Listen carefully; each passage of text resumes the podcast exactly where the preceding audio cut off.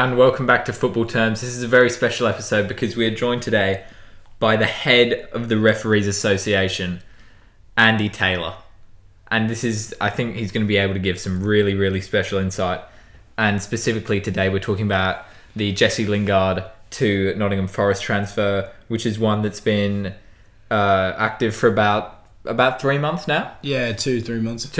And I think it's been a super successful transfer so far. I think that's all anyone would say about it.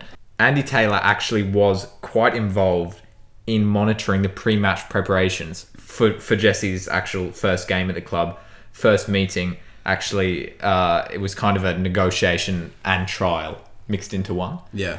So, you know, as from your position, how was Jesse? What were Jesse's feelings actually going into that?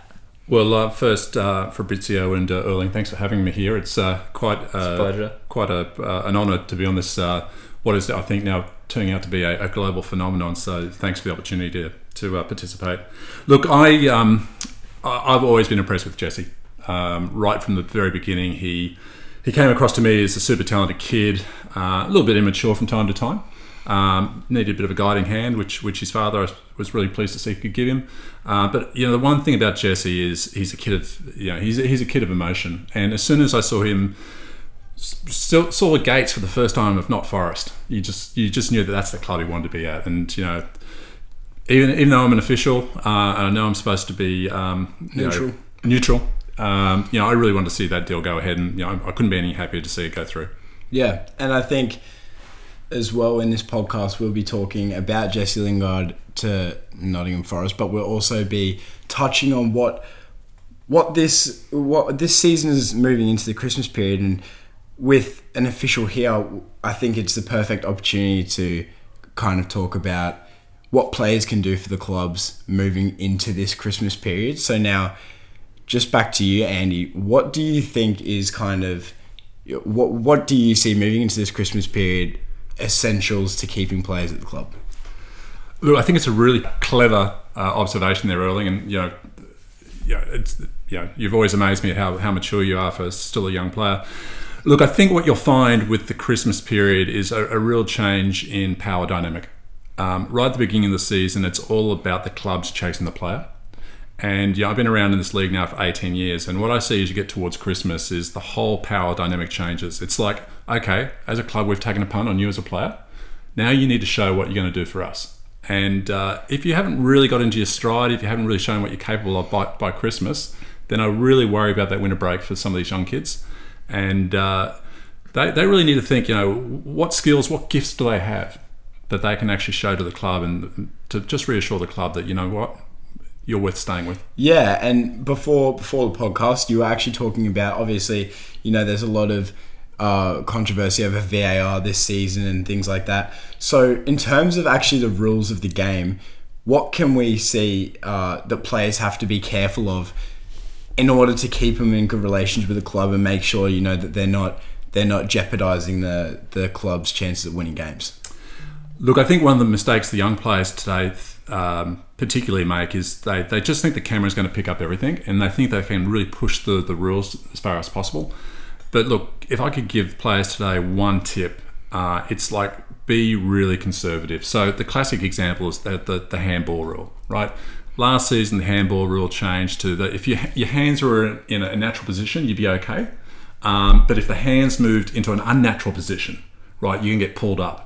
Yeah. And look, what I would say to all young players is don't fall for that. If your hands are anywhere near the ball, you probably should be expecting to get some kind of punishment, reprimand, yeah, or a card at the worst. But just keep your hands to yourself, right? That's what I'd say. Keep your hands behind your back. Don't be in any kind of position you can get yourself into trouble. Yeah. Just keep it simple. And if you do, just make sure the club are aware that you're going to. Well, look, I as an official, I just can't condone that type of behaviour. Just keep your hands to yourself. That's what I say. Yeah, that's a very good point. And that is a very big one that has changed this season, is that handball rule, but also the offside rule with these new lines on VAR, you know, whether they should be thickened or not. How can we just make sure that players aren't stepping over that line? Well, again, you know, there's no secret sauce here. It's players taking responsibility for their own actions, right? Clubs are going to be looking at this offside rule really, really closely. You know, they don't want to see one of their players going into other territory Yeah.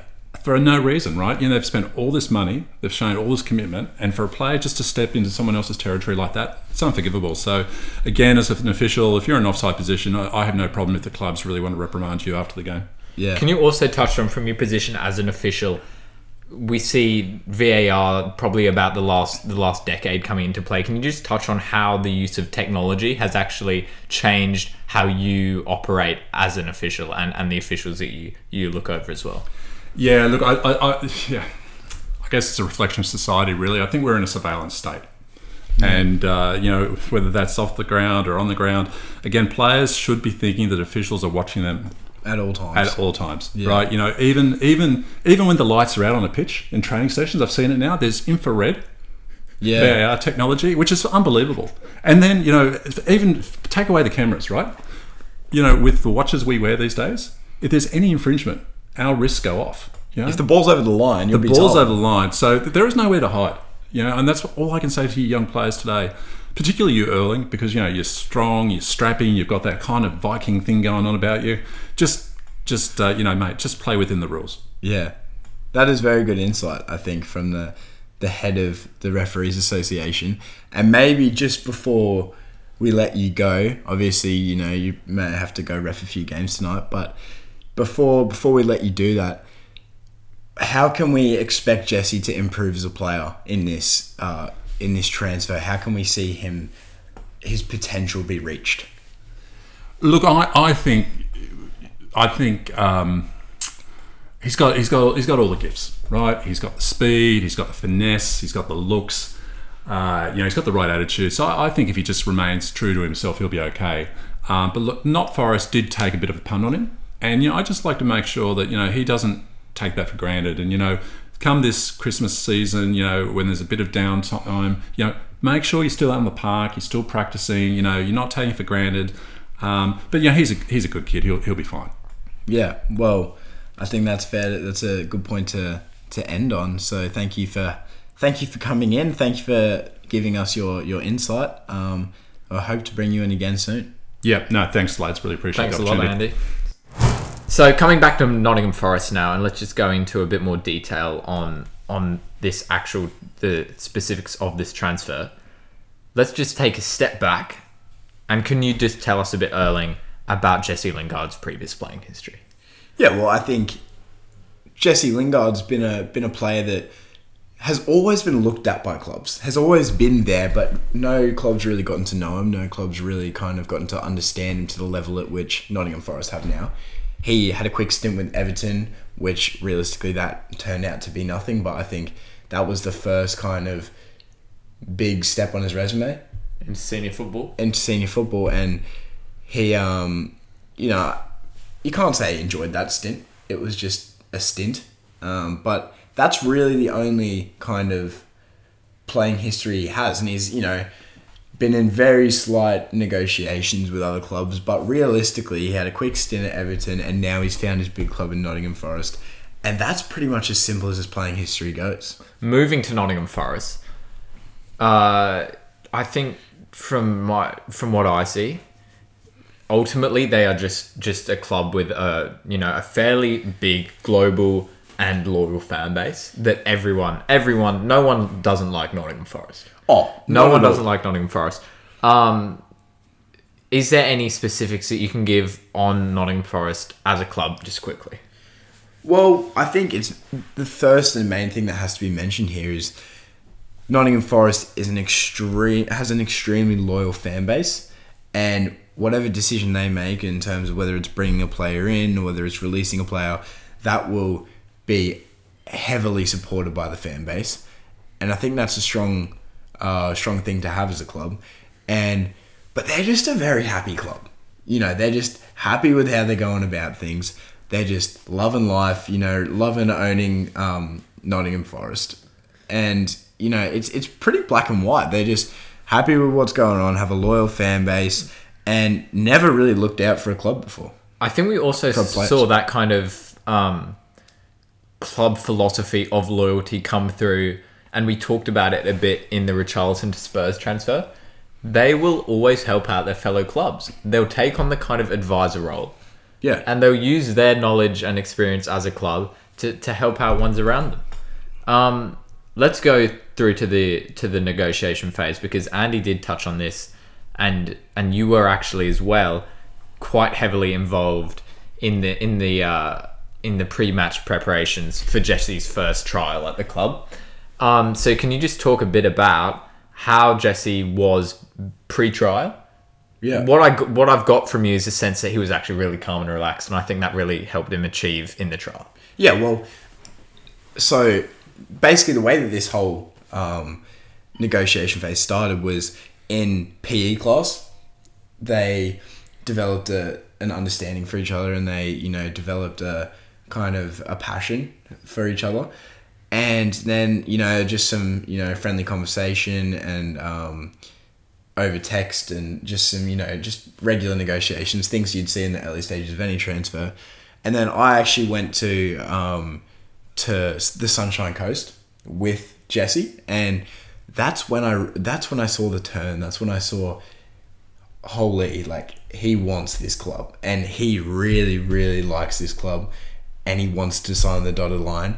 But at the same time, he was very patient about it and did not want to rush the club into making a decision. It was just the only, like, there was no negative that Jesse could tell me about. There was literally not a single negative about the club that he could find. And I initially thought, oh, maybe he's being very optimistic about this transfer. But the more I look into it, the more I can really see that was very true. And honestly, he just loved his time in the negotiation phase. This is a odd transfer in the sense that the negotiation phase was almost as enjoyable as the transfer is now. You know, most transfers in the negotiation phase is simply to sign the dotted line. In this case, I think it genuinely was just to get to know each other, because they enjoyed the negotiations. And I think that shows character in both the player and the club. And then we've come back from the Sunshine Coast, and actually I was with Andy Taylor at the time, and we've dropped Jesse back at his house, and he said, "Oh, I have a meeting with Nottingham Forest." We actually left earlier that morning so that he could get back for this meeting, and we didn't really speak to him throughout the day. Anyway, I had training that night, been picked up by Andy Taylor, and he goes, "Oh, how was Jesse's meeting?" I was like, I don't know. And he was like, let's give him a call. So Andy picks up the phone, my phone, should I say, and calls Jesse Lingard and pretty much says, "G'day, mate. Like, how was your meeting?" And he was really, really interested about it. And then Jesse just goes on this whole tangent about how good it was and how it's going to be the perfect transfer and how he's just absolutely loving his time in negotiations with the club. And it kind of just stayed like that for the month or two that they were in this negotiations for. And honestly, by the time they'd signed the dotted line, everyone was expecting it. Yeah, and I think that enjoyment factor that you're talking about there has completely led into the transfer. Oh yeah. It's you know, we saw a lot of fan hype around the transfer, around the dotted line, and sometimes it can unfortunately go the other way, and it can actually flop. Well, it doesn't meet up to the expectations, but what we've seen here is it's completely met up to the expectations, and we'll touch on the contract length next, but it's going to warrant a fairly long-term contract. I think just because, as you say there, usually when there's a long negotiation phase, usually you see a shorter transfer length, and that's simply because they almost burn out in the negotiation phase, and by the time they get to the transfer, they have nothing else really to kind of talk about. But in this case, it's the complete opposite. I think you see a long negotiation phase, and you're going to see a very long transfer here. So honestly, you see in the in football terms, Instagram, it was expected at 9 months, but I'm tempted to push that up now, almost to knocking on the door of a year. Well, I think what we can say is I think it's fair to keep it at 9 months, but just we can really expect a contract extension. There will be no surprise if it exceeds that 9 months. We'll keep it at 9 months, but I think we can definitely look at a contract extension coming, you know, and at that stage, you know, it may even be more than 9 months, which is really, really good for the club and the player in this situation. At the moment, I think it's one for Ballon d'Or contention. But I think you'd be silly to say it's not. And honestly, if rumours are true that some other transfers are breaking down, this could be, you know, the competition's falling away. This could outlive any chances of other clubs winning this. Definitely. So I think we'll wrap it up there. Andy Taylor gave us some excellent insight. So did you, Erling. Thanks for spending the time to talk to the market about this transfer. And I hope to see you again soon, mate. That was really enjoyable. Thank you.